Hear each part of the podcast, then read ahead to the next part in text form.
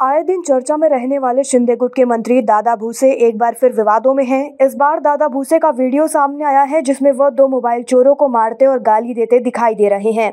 इस वीडियो में मंत्री साहेब के रवैये पर सवाल उठने लगे हैं।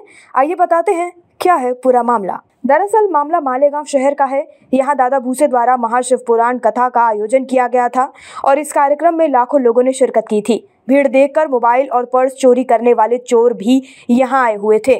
जिसमें से दो लोगों को पुलिस ने रंगे हाथ पकड़ लिया था।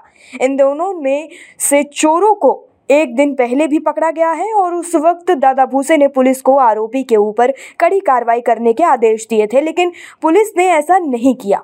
चोर को देखकर दादा भूसे ने अपना आपा खो दिया और चोर को गालियाँ दी और थप्पड़ भी जड़ दिए।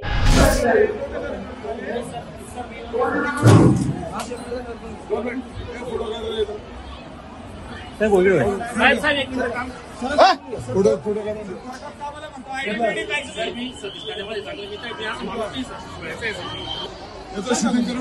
हो? झालं साहेब काल जमा केला होता मी अरे म्हणाला तू सुट्ट्या खरेदी होती का? हा? साहेब नाही ना साहेब वगैरे काय तुमच्याकडे आहे वगैरे काय? शहरामध्ये काही दुसरं साहेब तसं काही नाही माझे दादा मित्र आहे सतीश तात्याला फ़ोन लावतो मी थांबा नाही रे थांबा ना साहेब मी फ़ोन लावतो एक थांबा ना, फ़ोन लावतो. अरे, नाशिक आहे, नाही रे, चोरी काय बोलतो? आता जामीन नाही झालं ए, कुठे? पाहिजे. गाडी बोलवली. हो, इथं ये रे भाऊ. गाडी बोलवली. हा काल याला सोडून दिला म्हणून तो आज काम दाखवतो इथे फ़ोन काढून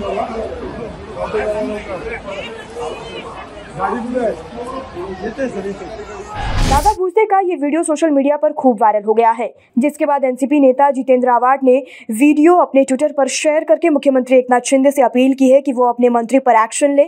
आवाड ने वीडियो शेयर करते हुए लिखा कि आपके मंत्री गाली दे रहे हैं पुलिस इन पर कौन सा मामला दर्ज करेगी? कल मालेगांव में दो लड़कों को गाली दे के महाराष्ट्र के मंत्री इन्होंने मारपीट की। हमारा सीधा और सादा सवाल है। गुनाह का, गुनाह की नोंद कब होगी? उनके साथीदारों ने भी पीटा है।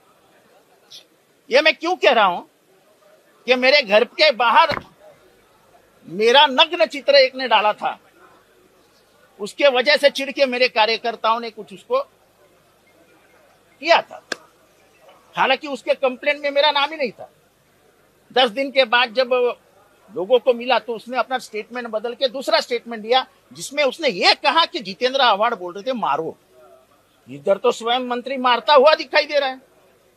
अच्छा मेरे हाईकोर्ट ने पुलिस से कहा कि तुम्हारा तपास बराबर है, सीबीआई की जाँच की कोई ज़रूरत नहीं, आप आगे बढ़िए।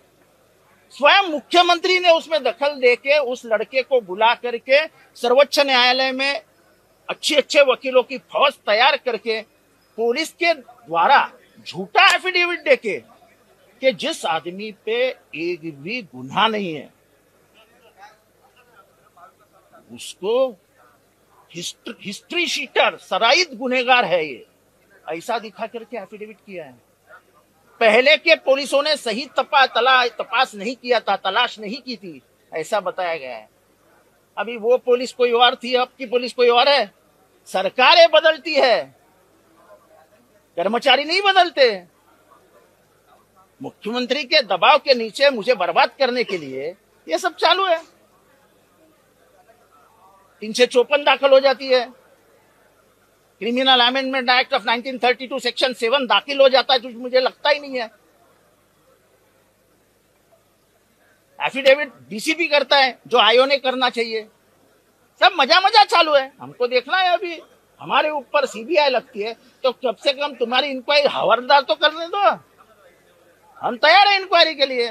पर लेकिन तुम्हारी इंक्वायरी हवलदार करे, ऐसा तो कुछ करो। दादा भूसे के इस वीडियो को लेकर सवाल ये उठने लगे हैं कि क्या दादा भूसे को इस तरह से गाली गलौज करने की ज़रूरत थी? क्या किसी के मंत्री बनने के बाद उसे इस बात की इजाज़त मिल जाती है कि वो लोगों पर हाथ उठा सके? लोग ये भी कहने लगे हैं कि दादा भूसे आरोपियों पर कड़ी कार्रवाई करने की मांग कर रहे हैं और खुद ही कानून अपने हाथ में ले रहे हैं। लोगों का ये कहना है कि क्या दादा भूसे पर कोई कार्रवाई नहीं होनी चाहिए?